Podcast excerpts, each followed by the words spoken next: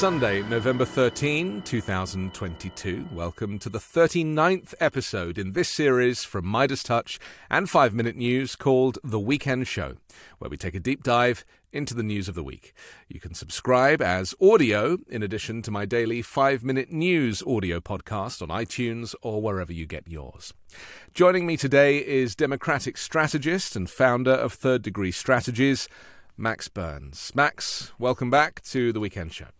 Thanks for having me. It's great to have you back. It's a great timing for you to return because there was this thing called the midterms uh, just a few days ago, and uh, it's kind of set the country on fire for all sorts of reasons. Um, so we're going to get into the weeds of the.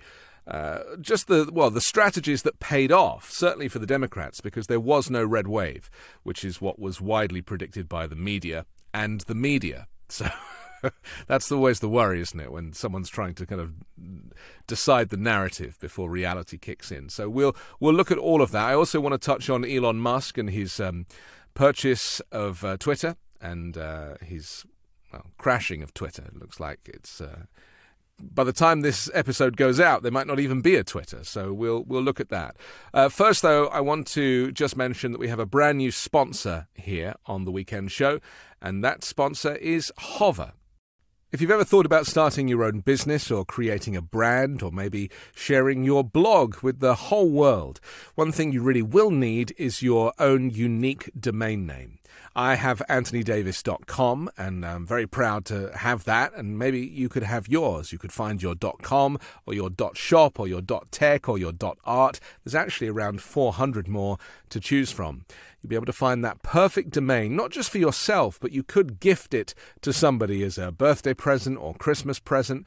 And I think that's kind of a pretty unique and modern way to give somebody the gift of their own domain name. And if you would like to get a discount, well, you've come to the right place. Just visit hover.com slash weekend for 10% off your domain name registration. That's hover.com slash weekend.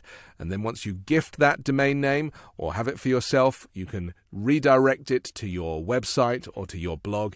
Very easy to set up, can just be done in a few moments. So for 10% off, visit hover.com slash weekend. Max Burns, your initial reaction to what happened uh, on election day. I mean, how, how, did it make you feel? Obviously, you're gunning for the for the Dems, and you've uh, you know how involved were you, and, and were your thoughts and your ideas did they come to fruition on election day?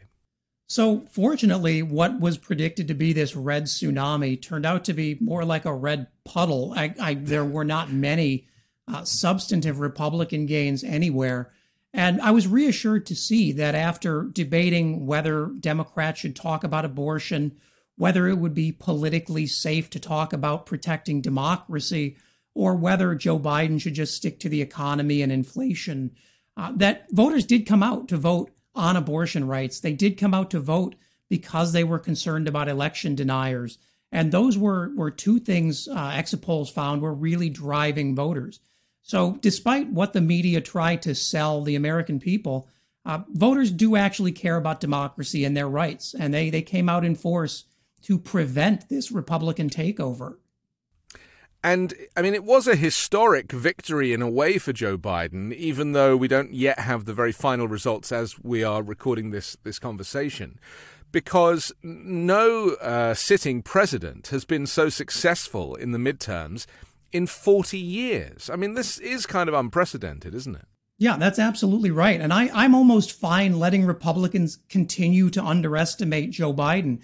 In a first term for an incumbent president, it's normally pretty common to lose anywhere from 30 to 50 seats in the House and two in the Senate. Uh, but here we have essentially a scenario where Democrats may gain a seat in the Senate. And depending on how these House races go, uh, Republicans could have a majority of one or no majority at all, which is practically unheard of and something that the Republican caucus is certainly not very happy about today. Uh, let's just get get into some of the details of this. Uh, we saw that uh, Democrats maintained their narrow lead in uh, in key Arizona contests uh, back on Thursday. Um, uh, you had Democratic Senator Mark Kelly leading Republican Blake Masters by 5.6 percentage points. Katie Hobbs having a much tighter lead against Republican Kari Lake. Kari Lake is a whole other conversation. I'm sure we'll get into that a little bit later. Uh, she's not not going to accept the results whichever way it goes. Um, so you know the, the the fact that the margins are so tight and so narrow i mean does that really mean that the country is literally split 50-50 when it comes to, to, to voters? I mean it'd be interesting to see what the turnout was because you know at the general election it was about 67% nationally which is just not enough. I mean in australia you have to vote. It's compulsory. You're much more likely to get the representation you deserve but here, so there's still kind of apathy towards the democratic right to a vote. Yeah, and and while there's no doubt that we live in a polarized time, I mean, the election deniers who were nominated by Republicans prove that. Uh, there's also the case that it's very hard for a lot of people to vote, and Republicans have made a real priority out of making it as hard as possible for left-leaning voters, minority voters to vote. In places like Georgia, uh, voters are overcoming huge amounts of organized voter suppression. In places like Arizona, polling places were closed, uh, drop boxes where you can drop your ballot early were being staked out by gun wielding Republicans.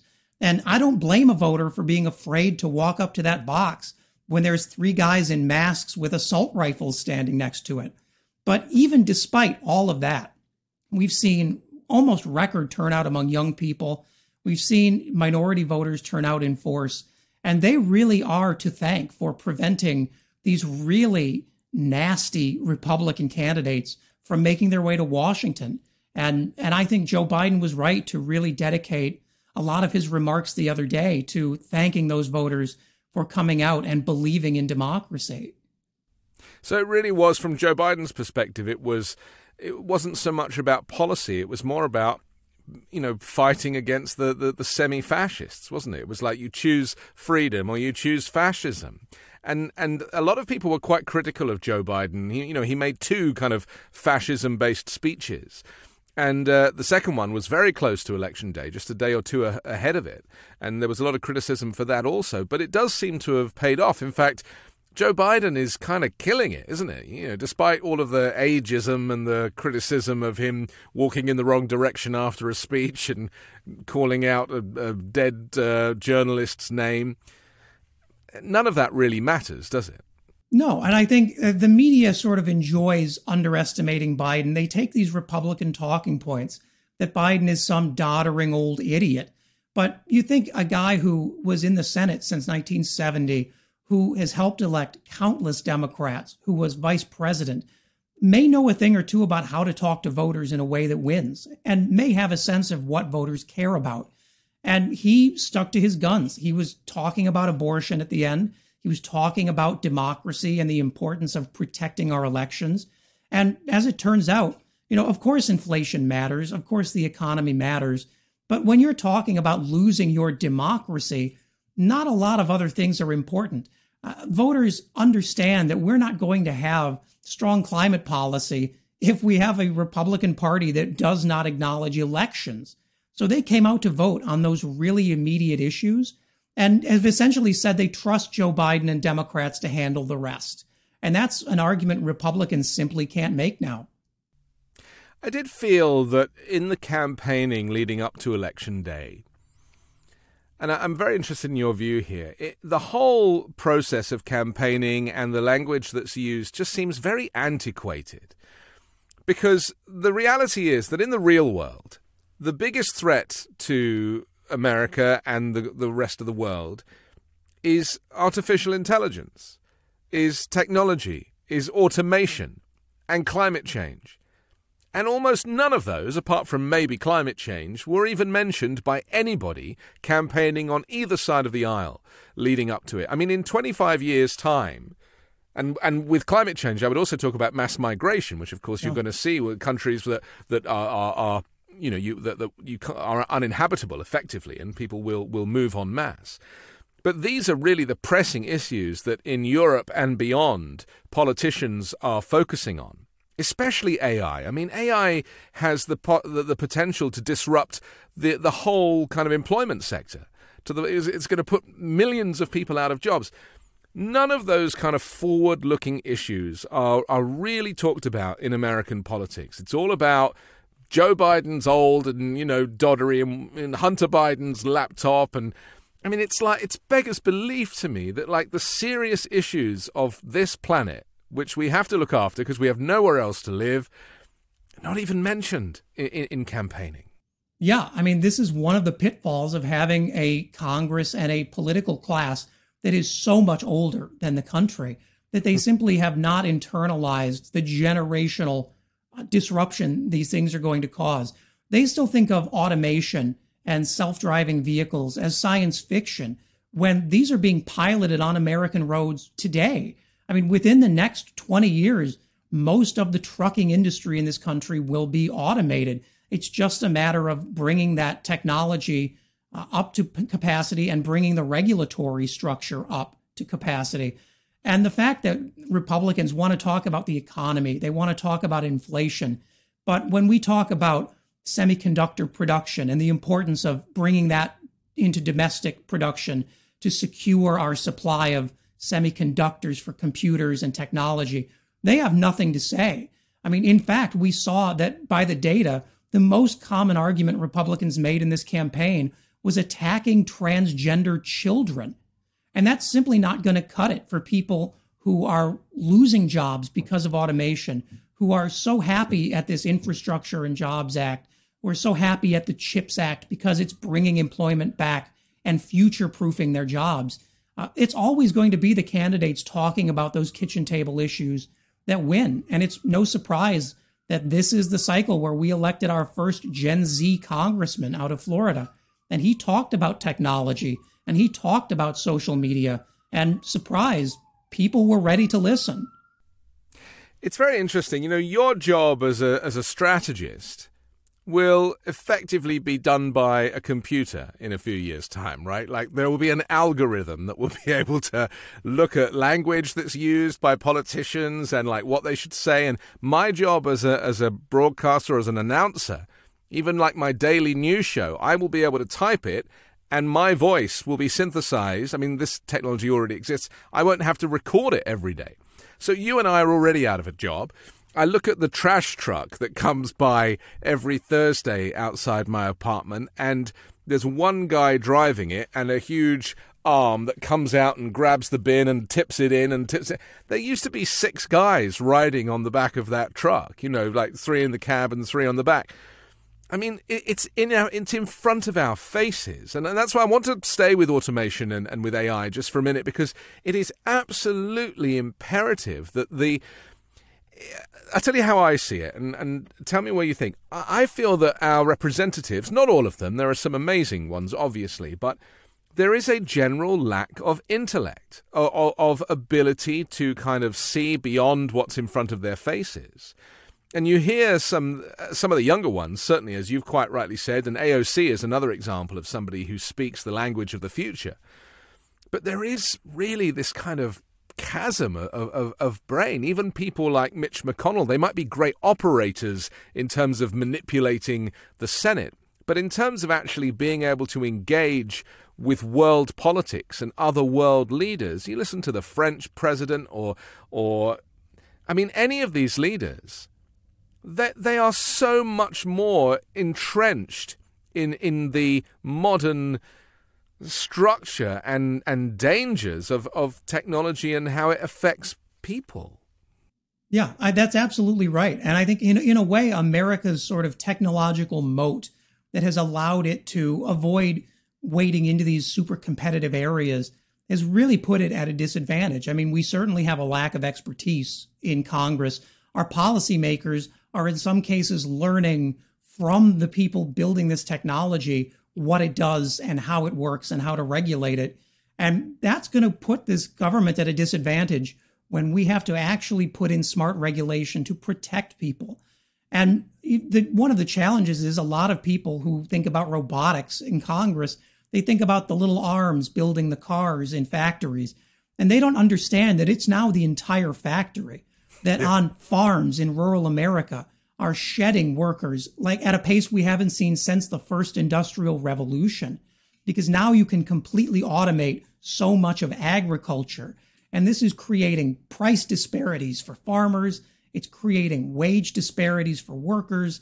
It's creating huge areas of economic distress and blight in communities. And so far there hasn't been any serious discussion about what we do about that, about agriculture policy that's more than setting soybean prices. It's figuring out how do we balance technology and human work hours in a way that smooths this path forward. Because right now we're looking at a generational level of social disruption and social unrest. Once this starts to move into areas that a lot of people think of as off limits to technology. And as you said, you know, in my career, poll analysis, speech analysis, sentiment metric analysis. This is all already largely done with algorithms and machines and interpreted by humans. But we're reaching a point where that will be less and less necessary to have that many humans involved. And if we're not planning for that, we really are setting this country up for a major problem. Where does Joe Biden stand in all this? Because you know he's 136 himself, and he's been in Cong- in uh, in the Senate, as you say, since 1876. So, I mean, he does get it, right? And he actually he made a speech the other day. I forget which tech he was talking about, but he was he was explaining. He kind of explained it okay, and I was like, yeah, he kind of gets it. But you know, if he's going to run again, which it looks like he probably will, he's kind of said he will, and and you know these midterms would probably suggest that he should.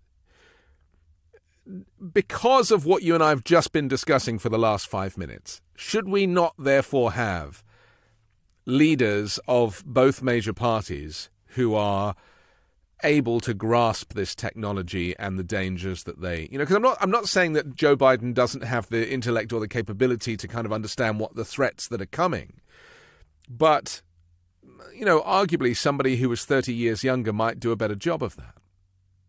Yeah, and, and I think it's kind of surprising to me, honestly, we haven't seen more of a push for a cabinet level technology policy secretary to really formalize this because, you know, unlike Rudy Giuliani, Joe Biden can use his cell phone without butt dialing journalists. But that's not saying a lot.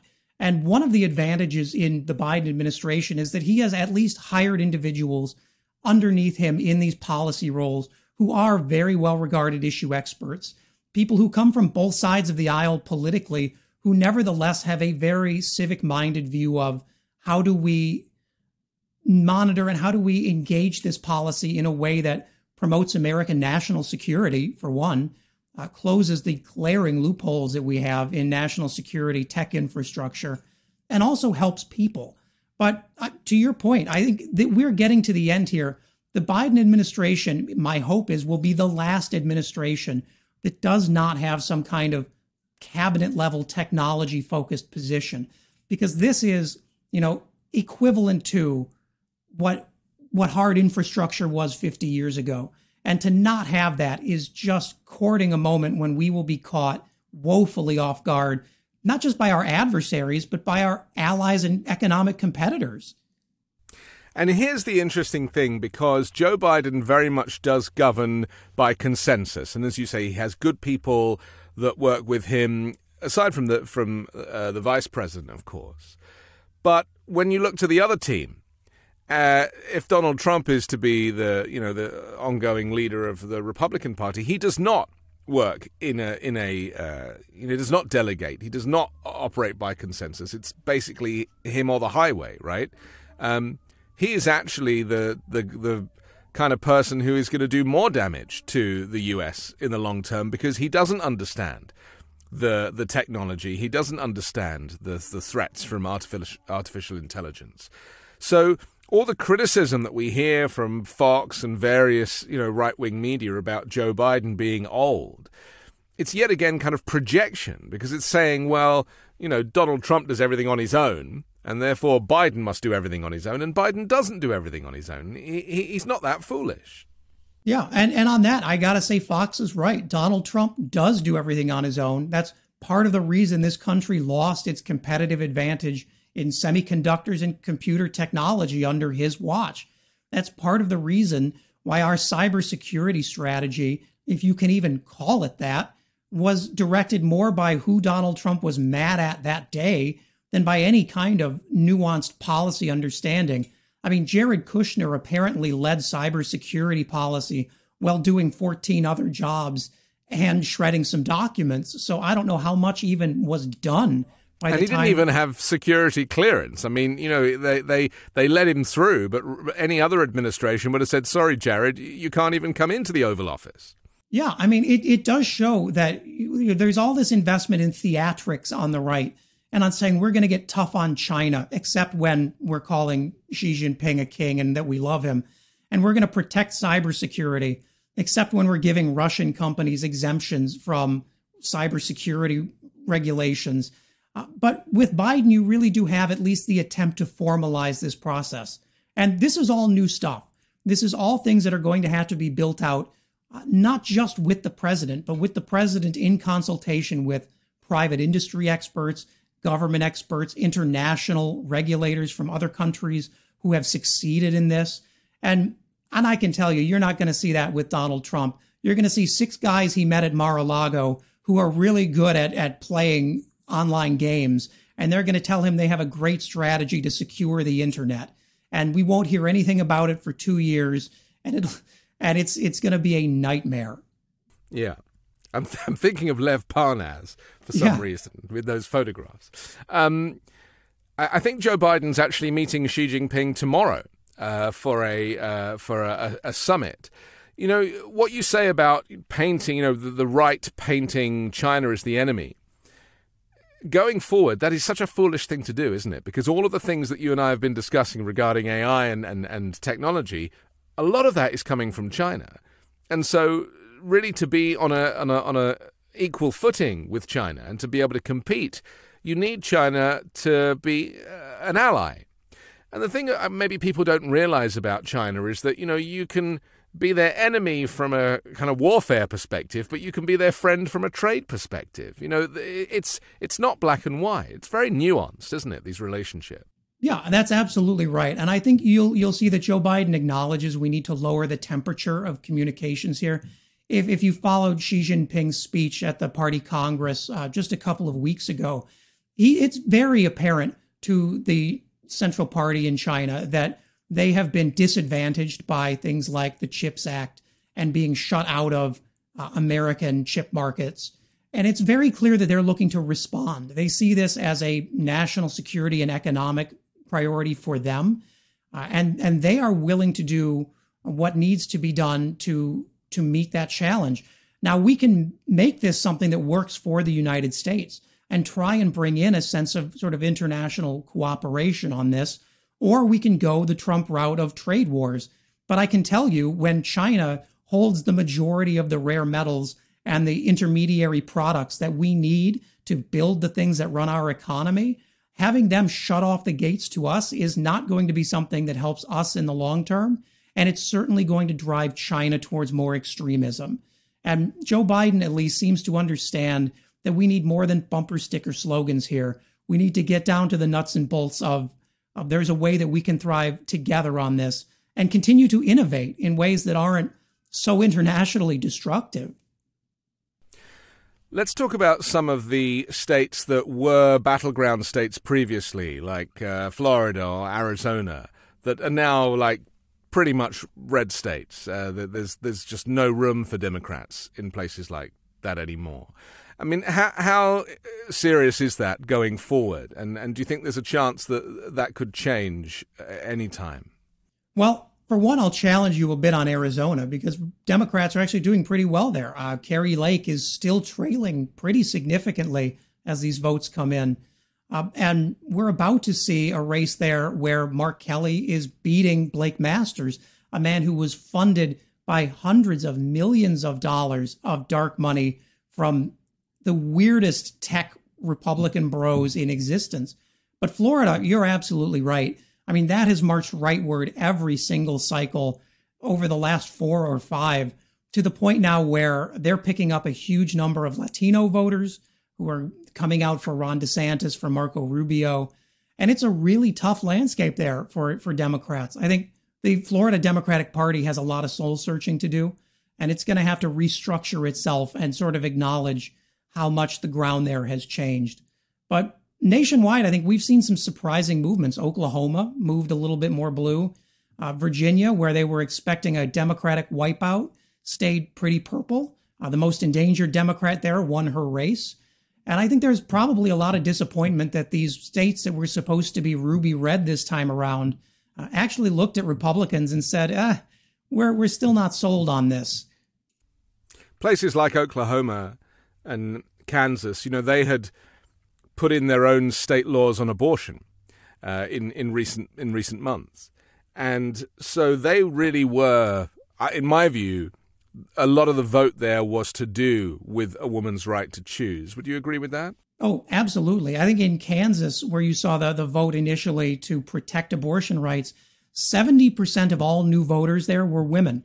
And they came out, you know, as they told pollsters, because of the Dobbs decision, because the Republicans decided to take their rights away. And they were not thrilled with that. I mean, we saw that in Texas, where even though it was less successful, uh, about five in 10 voters that came out for the first time this cycle were women mobilized by abortion. This was an issue that the media kept saying Democrats shouldn't talk about because they should focus on the economy. And thankfully, you know, Democrats in these areas didn't listen to that. They listened to their voters. Let's talk about Kari Lake for a moment. Um, she's a, a, former newscaster who is very slick and, and very well groomed and is a bit of a local celebrity because she's been reading the news for, for 20 odd years. Um, she came out the other day. That the, as we record this, the, the result is not clear for her. She's she's about like a half a point behind. Um, she said that if she wins, she's going to give the media hell. She, you know, she she really is very much full on down the rabbit hole, election denying, but with a very um, impressive presentation style. Those two things together are very dangerous, aren't they? Yeah. I mean, when you have a candidate with no centering morals, that's really dangerous because they will say anything and they get very charismatic about perfecting this craft. It's not that long ago that Kari Lake was a progressive left wing Buddhist, and now she is a far right America First Trump extremist. And, you know, she's quite understandably upset that she's not winning this race. But I note that when she attacked the race uh, a couple days ago, she didn't actually say that anything was stolen or the election was a fraud. And that's because she knows that election was fair. She's just bent out of shape that she's losing. And a lot of that has to do with organizing on the ground. I, it's still not a foregone possibility. She may win, but I would much rather be uh, Katie Hobbs right now than Kari Lake with the way these votes are coming in. And this is the rhetoric, isn't it? That if if I don't win, it must be fraud. And and it was Donald Trump that sowed that seed, uh, even leading up to the a year or so before the 2020 election, which he lost. Just to reiterate. Um, but it's been borrowed by so many candidates. Do you think the fact that many of those candidates were not successful in these midterms is going to push Trump and the likes of Kari Lake going forward to drop this whole election rigging kind of narrative, which is probably not going to serve them very well going forward. Yeah, I think it's it's sort of a split decision because you have Trump and you have the GOP as a party.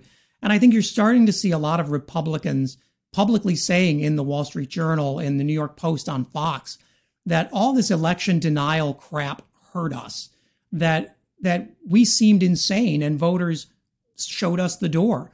And it hurts them especially because a lot of these anti-election truthers like Dr. Oz, like Don Bolduc in New Hampshire, immediately conceded their elections. They didn't say the Democrats stole it from me. They didn't say they're shipping in fake ballots. They said, we tried our best, we lost. I congratulate my opponent. And now the only candidates really pushing that sort of extreme voter fraud line are Donald Trump, Kari Lake, Marjorie Taylor Greene, and a couple other of the far right wing nuts who want to take over the Republican Party. And that there's really setting up sort of a conflict within the party of, of Republicans who are maybe eating their fill now of the Trump buffet and would like to try something less destructive for their electoral chances. Well, let's come on to you know the potential for Ron DeSantis in 2024 in just a minute. But I just want to look at this election denial thing because the irony of all of it is that these candidates they criticize the election system, they claim that it's rigged, yet they appeal for votes, and then when they lose, they concede. I mean, they are criticizing the very system that they are taking part in. So it's like if you don't, if you're not into it, if you don't think it's genuine, then don't be a candidate. But the, the, the sheer act of standing for office gives the election legitimacy, which of course it is legitimate. So maybe it's that very contradiction that put voters off. It's like, well, if you don't believe in it, why are you standing for it? Yeah, I mean, it's just, it's so transparently stupid. And it's clear that a party that will do whatever Donald Trump yells at them to do didn't think this through at all. And now you're in the awkward position for Republicans of Dr. Oz, for example, immediately conceded the next day uh, when it was clear he had lost. And now a lot of his followers are saying, why are you letting them steal this election? You said these people cheated, and now you're just letting them have this. I don't trust the Republican Party to mean what they say anymore. And well, it's good that those voters are finally realizing the GOP are a bunch of liars. Now, it's a shame it took this much. Now, Ron DeSantis uh, did very well in Florida. He uh, was fully expected to be reelected. His, I don't know if you saw his acceptance speech. Uh, it was quite worrying, actually. The the way that he presented himself, giving himself a mandate for this kind of anti woke agenda, he really doubled down on the fascism. You know, there was there was no sign of any of that kind of abating. He he really is, you know, Donald Trump 2.0, and the differences between them actually make DeSantis far more dangerous, don't they? Yeah, and I think as as much as it may hurt Democrats to hear this, you know, Ron DeSantis is now the undisputed king of Florida. He's built a political apparatus that goes all the way from local school boards up to his election protection civilian police force. There's no meaningful opposition to him within the Florida party. And even Donald Trump has started to notice that. He's become very aggressive at Ron DeSantis. Uh, but it, it does create a real threat because the things Ron DeSantis is talking about this war on trans kids, this war on voting rights, uh, overruling ballot referendums that were voted on by Florida voters because he thinks they're wrong is a profoundly anti democratic set of values. And now he thinks that he wants to export this nationally with a potential presidential campaign. Uh, we should be incredibly worried because Ron DeSantis, unlike Donald Trump, is no fool. He understands politics, he understands how to sell these things, and he is a much more effective uh, vehicle for these becoming law than Donald Trump ever was. And that is a real threat to democracy. Do you think Ron DeSantis will play as well on the national stage because he's he's he's not the showman that Donald Trump is. You know, he he can say the words when they're written for him. But I noticed when he did that debate with Charlie Crist, and Charlie Crist put a couple of questions to him, and DeSantis just stood there like a robot staring into the distance because it wasn't his turn to speak. I mean, that suggested to me that he is not particularly flexible. Um, and you know, even though he made that video of him looking like Tom Cruise, well, a fat Tom Cruise, you know, doing the whole Top Gun uh, kind of, you know, I'm a military man thing. It just, I mean, no one was buying that.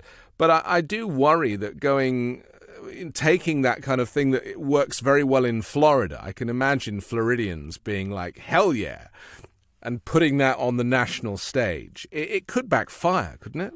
It's a great question, and I'm glad you asked it. I, I find the media taking this Ron DeSantis boom uh, sort of for granted and not really questioning that part of it. I think we can all acknowledge that even by Republican standards, Florida is unique. I think to say charitably, it's a it's not a state that has a lot of reflection in other red states. And the issues Ron DeSantis is championing, this attacking trans kids, uh, especially, is not something that a lot of other red state nationally focused politicians have chosen to pick up and run with because it's just so divisive. It's so easy to build a message against. And it's it's still unclear even whether Ron DeSantis will run in 2024. I think Donald Trump seems to think he will and is trying to dissuade him. But uh, Ron DeSantis is also a better reader of politics than Donald Trump is.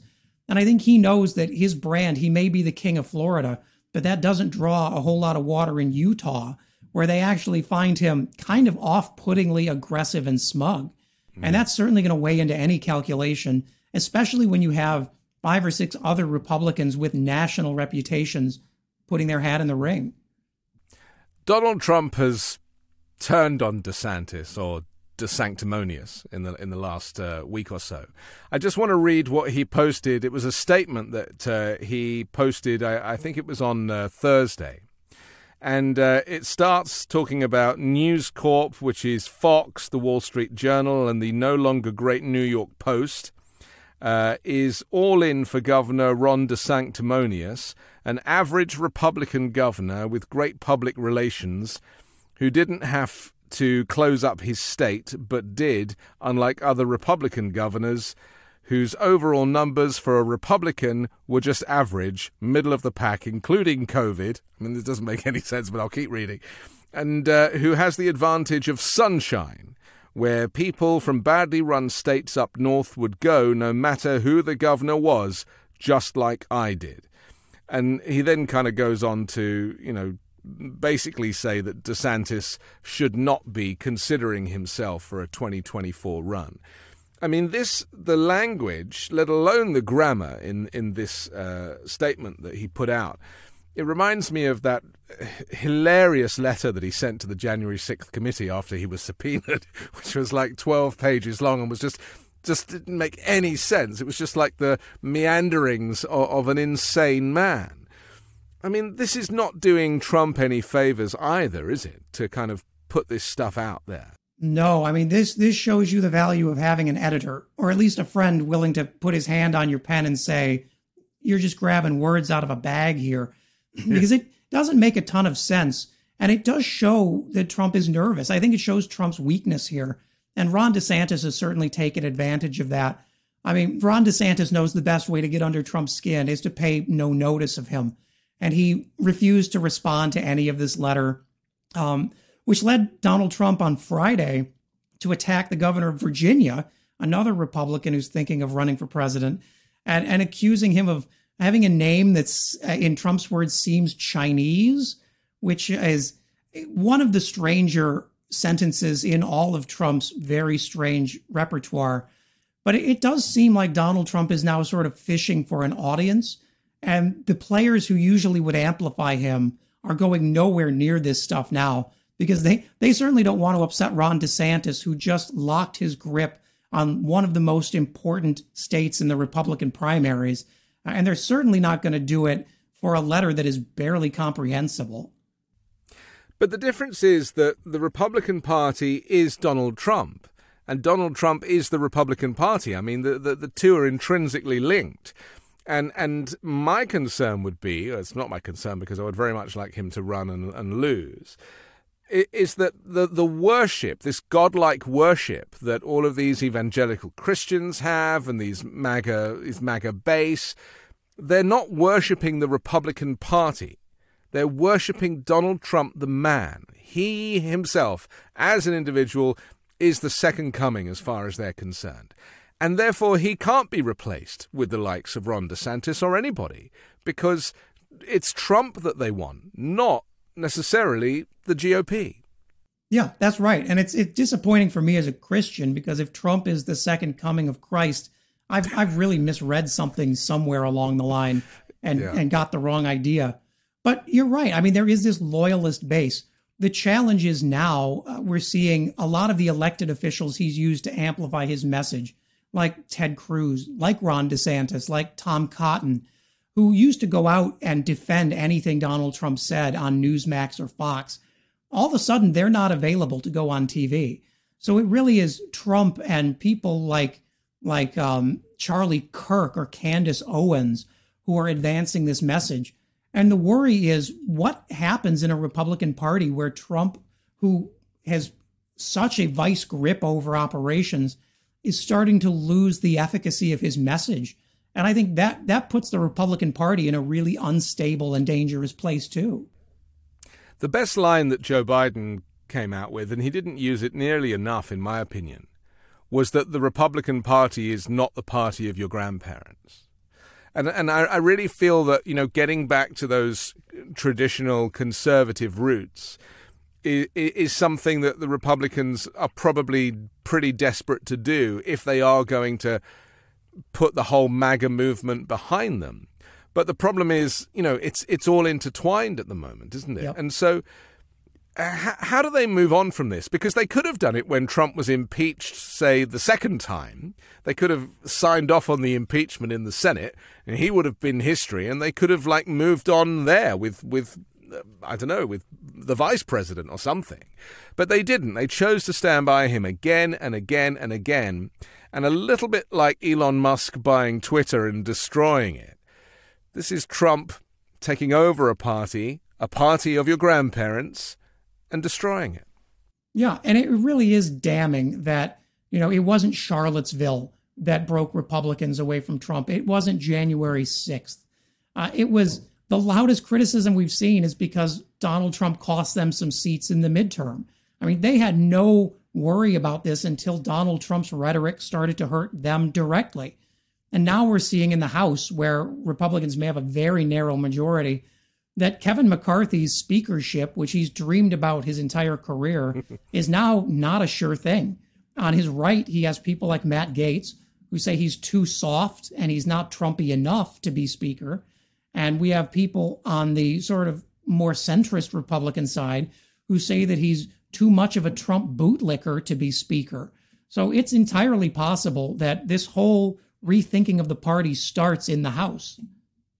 You just reminded me that Matt Gaetz got re-elected. Yeah, which I, I will I will never understand. And Marjorie Taylor Greene. I mean, two Q QAnon uh, supporters and people who just are living in a, an alternate reality. Um, I think Lauren Boebert didn't quite make it. Uh, have they announced the result of hers yet? I think she was on a knife edge also. They have not. But, they are they are almost literally 50-50. Yeah. It's only about 600 votes with with quite a few left. Likely won't know anything until November 16th, they're saying. But it, it does not look good that she's running 7 points below where she was in a in a heavily Republican district.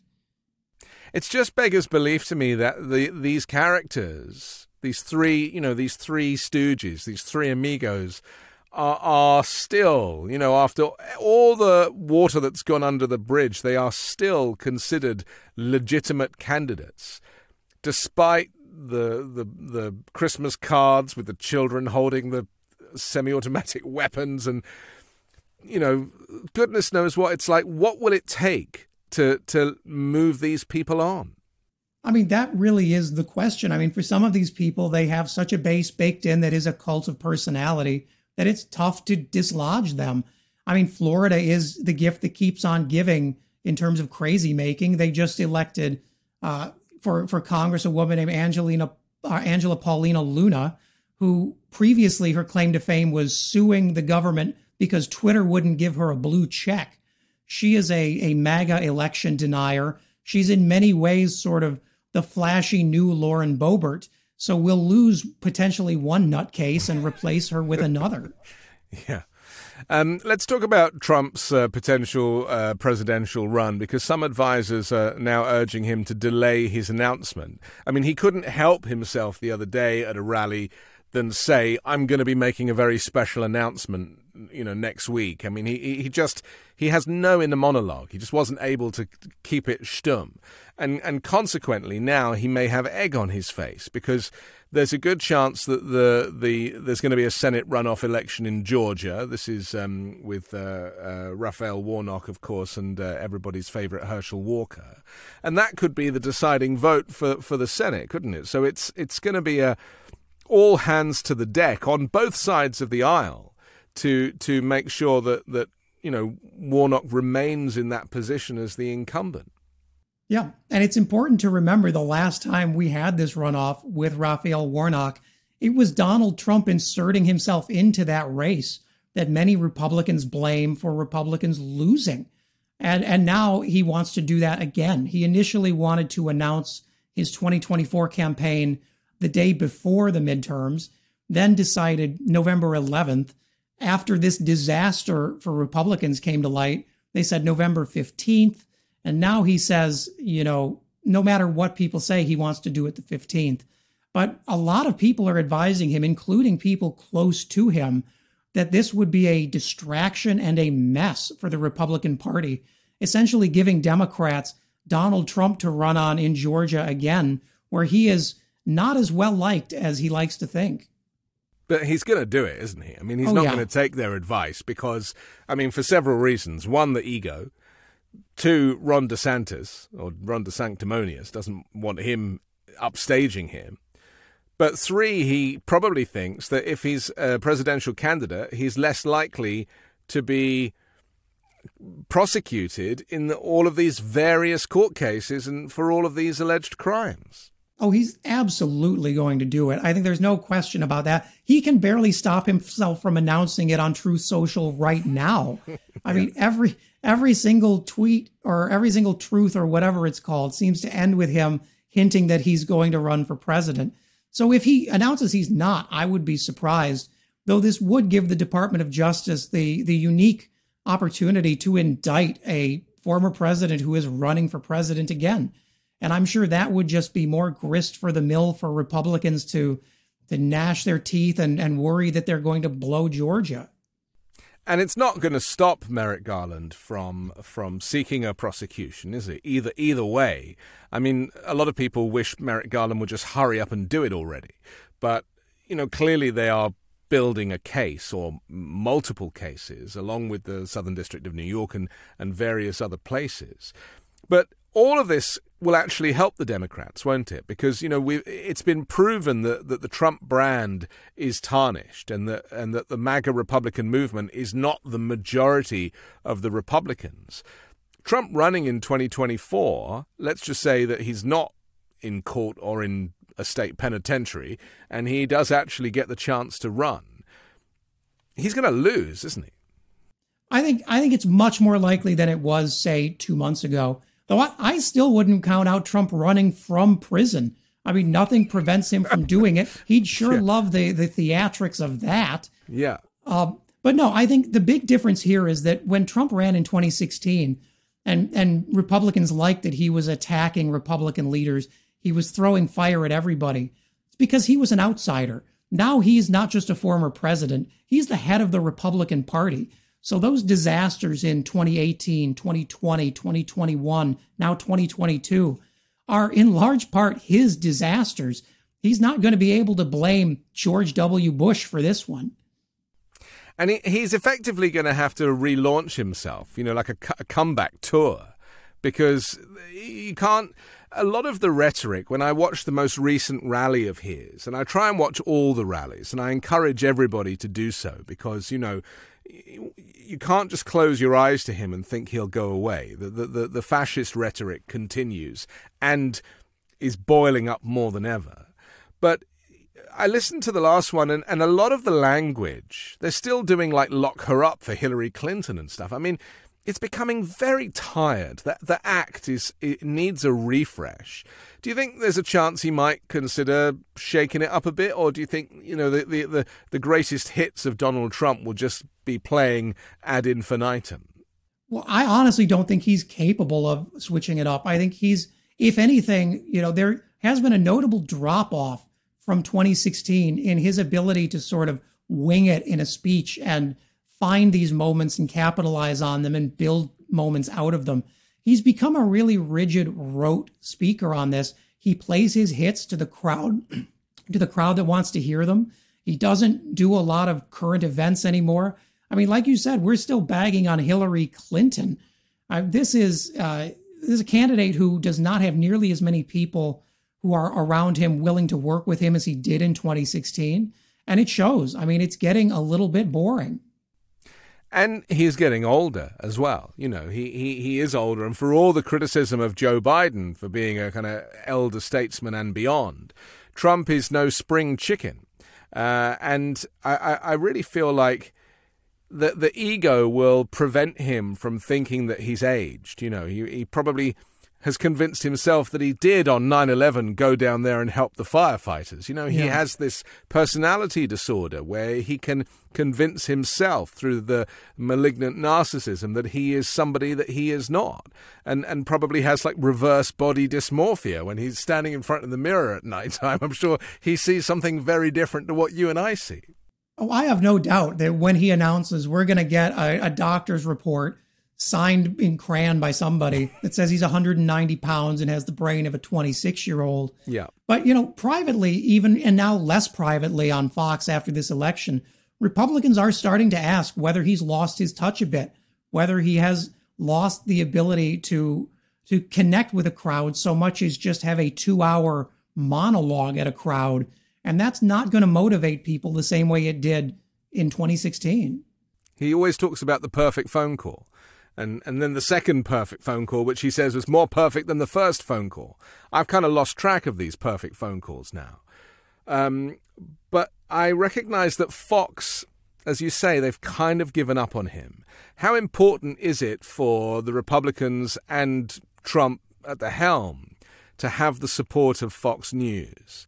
And, and those other, you know, smaller cable stations that are all singing from the same hymn sheet. Well, it's it's absolutely critical. I mean, Fox is the most watched, not just conservative network, but news network in the country. I mean, not having Tucker Carlson on your side is the equivalent of having essentially a third party attacking you every night and to millions of people. But there's also this very diversified conservative news ecosystem now that wasn't there in 2016. You know, he has Newsmax, he has OAN. but the problem is Donald Trump seems to get into feuds with all of them at different times. So he has no reliable friend in the right wing media anymore. And fewer and fewer of the established ones are willing to take a risk on him, given that every time he comes on, uh, they, they seem to get sued for promoting some slanderous lie. He really must be very unhappy, you know. I mean, just to have a little empathy for the man for a moment. I mean, he must be looking over his shoulder the whole time and I cannot see that, that you know he gets a moment's peace. Really, you know, that there's so much anxiety, there's so much insecurity, and, and how his heart has not given out, considering the extra weight that he's carrying and, and the McDonald's that he's eating. I mean, maybe he is the second coming simply because he has like twenty lives. Oh, this this really is like Citizen Kane at the end of the movie. He's alone in this gigantic house in Florida is writing off angry messages and handing them off to people. You know, he could have just retired, gone golfing, and spent the rest of his life defrauding his supporters into giving him money. But there is this this deep core insecurity to him, this need to not just be liked, but to be the center of the universe at all times. And and the sad fact is he's just getting worse at it. And people are starting to feel, even in the Republican Party, a little bit gross about enabling it. You know, the visitor list to Mar-a-Lago has dropped off pretty noticeably over the past six months, and I think we'll probably see that continue. Let's talk about uh, Elon Musk. You know, last week I interviewed Ruth Ben-Ghiat, who who wrote the uh, book Strongmen from uh, Mussolini to Trump, and um, she said that, or she predicted that Elon Musk is a is like a Russian operative. That that there's this whole thing is like a plan that that you know purchasing Twitter and then effectively you know crashing it, screwing it up, shut, shutting it down, going bankrupt or whatever. It's all part of the grand plan to maybe silence Democrats or cause chaos so that nobody really knows what to believe, which is you know how how the Russians kind of sow misinformation or disinformation. Um, I mean, this whole blue checkmark shenanigans is is a disaster. I mean, I I've had a blue check mark since 2016. And I, I found the email that Twitter sent me in 2016 saying, Congratulations, you've been verified. And I screen grabbed it and I've made it my pinned tweet because I realized like maybe that's just the way to go going forward. Um, where where do you think? I mean, two questions. What's going to happen to Twitter? But secondly, how serious and dangerous is this in terms of misinformation, losing sight from a user's perspective as to who really is verified, who bought their blue tick, and who earned it. Oh, this this has been a disaster. I mean, not just for Twitter as a business. Advertisers are fleeing the platform now. They can't leave quick enough. And it's hard to blame them when when people for $8 can make a verified account and impersonate them and say racist, awful things and get banned and spend another 8 bucks and do it again. I wouldn't want to advertise there either. But, you know, from a core civic perspective, it's terrible too. This is a guy who says he wants Twitter to become the most trusted public square on the internet. And that's hard when there are 37 verified Elon Musks all sending me nonsense. And, you know, it, it is terrible. The real Elon Musk uh, blocked me on Thursday for asking him a few pointed questions about how he's responding to scammers who are using the check mark. Because remember, this is not just about brand. This is scammers posing, say, as uh, airline customer support accounts and then tricking people into messaging them their flight information, financial information. This isn't just hurting brands, this is creating legal liability for Twitter through crime. And Elon Musk, uh, his response was these are very funny tweets. And I'm, I'm not sure the FTC feels the same, and I'm not sure uh, the companies leaving feel the same either. I mean, it's like the civil war in cyberspace, isn't it? I mean, you know, we've all been like predicting a civil war on the ground, but actually, the, the, the, the chaos is happening in a virtual space. I, I described it as, as Elon Musk being like a backseat driver because everyone thinks they know better. So, you know, Twitter was running very well just a few weeks ago and was profitable.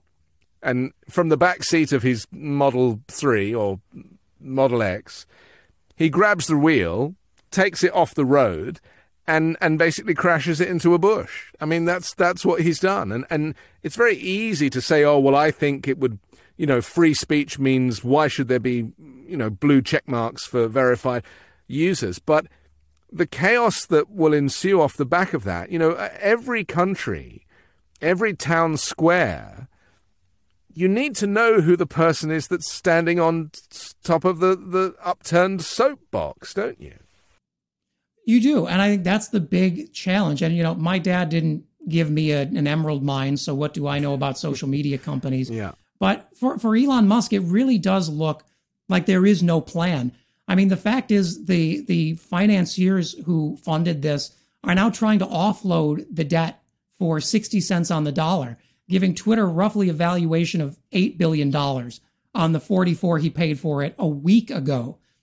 And that's what happens when you fire all of your verification and security staff, all of your senior executives quit, and you basically let people run wild impersonating the president of the United States if they want to. Uh, there is no security on the platform. Uh, it has become incredibly funny, I will say that, but it's not really conducive to a business. And this is quite honestly what happens when you, as Elon Musk does, want to both be the CEO and the sole decision maker, but also want to be Twitter's main character every single day. You can't do both of those. And any CEO will tell you that.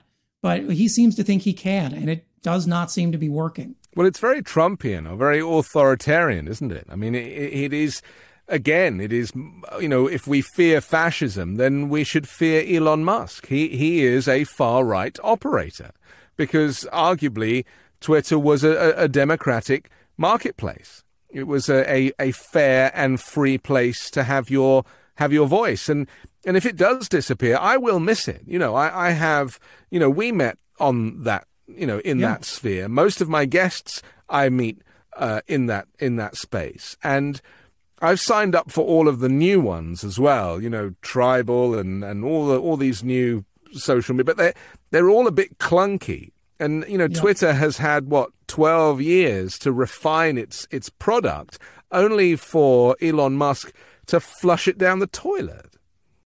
Yeah, and Twitter is, you know, for better or for worse, and there is a lot of worse about it, but it is sort of the last place that felt like the original breath of the internet, where people could communicate with each other uh, easily, where you had a sense of verification. Uh, but now Elon Musk has really bought into this sort of Trumpian, it's an explicitly Trumpian conspiracy that uh, what he calls the corrupt blue checks in the media, who who he alleges have paid you know tens or hundreds of thousands of dollars for their blue checks. Not true. There's no evidence for that. But he's bought into this and he sees his view as really putting journalists in their place. And if that destroys this incredibly valuable open forum, I think he's fine with that. I, I just don't think he cares that much what happens. And if he doesn't get bored uh, before he destroys it, uh, we'll be in for some very strange times. Uh, on Friday, it looked like the whole new Twitter Blue product that you know you can sign up for and get your check mark and have less advertising and all that stuff was actually not even available on on the platform's online version. It said sign up was only possible on the iPhone version, but the iPhone version didn't offer Twitter Blue as an option. It's just like grayed out. I mean, this this really does look like the beginning of the end. To actually visually see the platform collapsing, and uh, Elon Musk's rhetoric becoming more and more insane. You know, it reminds me of. Uh, Lex Luthor or Biff Tannen or any of these kind of characters from from the movies just having their final moment before the castle just like collapses in on them. I mean, where do you see Twitter going in the in the coming weeks? Do you think we'll have a platform called Twitter in in a, in a month's time? I hope so because I don't know where I'm going to spend my free time otherwise. But to your point, like it's this is more than just a crisis of confidence from investors and advertisers. As Elon Musk said to his team, you know, Twitter's facing bankruptcy. He said very explicitly he needs Twitter Blue subscriptions to account for 50% of revenue to keep the business afloat. And now Twitter Blue subscriptions are completely gone. So that doesn't seem good. And you know, so far, he's given no forward plan on what's going to replace it, if anything will replace it. And he's basically started blocking anyone who challenges that he may not know what he's doing. So it's not the best place for your sole CEO and director to be in. It's so funny that just a, you know a few weeks ago when Musk was uh, when we heard that the deal was back on and people were thinking, "Oh, you know, is he going to let Donald Trump back on the platform?" and I mean, none of that really matters anymore because there, you know, even if Trump did come on the platform, there'll be a thousand Donald Trump accounts. Yeah, I don't know or, how you'd know. I have 600 Donald Trumps sending me nudes in my DMs already, and they all have check yeah. marks. So yeah. they're all real, I guess. Well, don't download this to your computer. Oh That's God, no! Advice. I value yeah. myself too much for that. okay, listen, Max. I'm so pleased that you were able to join us again on the weekend show. I'm always thrilled for your uh, analysis, and uh, hopefully we'll get another chance to talk again. Thanks so much. It was a pleasure. My thanks to Max Burns. I'm Anthony Davis. A reminder to visit hover.com slash weekend to get 10% off your bespoke domain name, either for yourself or you can create, create one for a friend and give it as a Christmas present. That's hover.com slash weekend. And also subscribe to The Weekend Show on YouTube or as an audio podcast and the 5 Minute News daily podcast, which drops every morning. You can hear me spend five minutes telling you about the most important news stories of the day. Join me next week with a brand new special guest and three more factual news stories to discuss on the 5 Minute News Weekend Show with Midas Touch.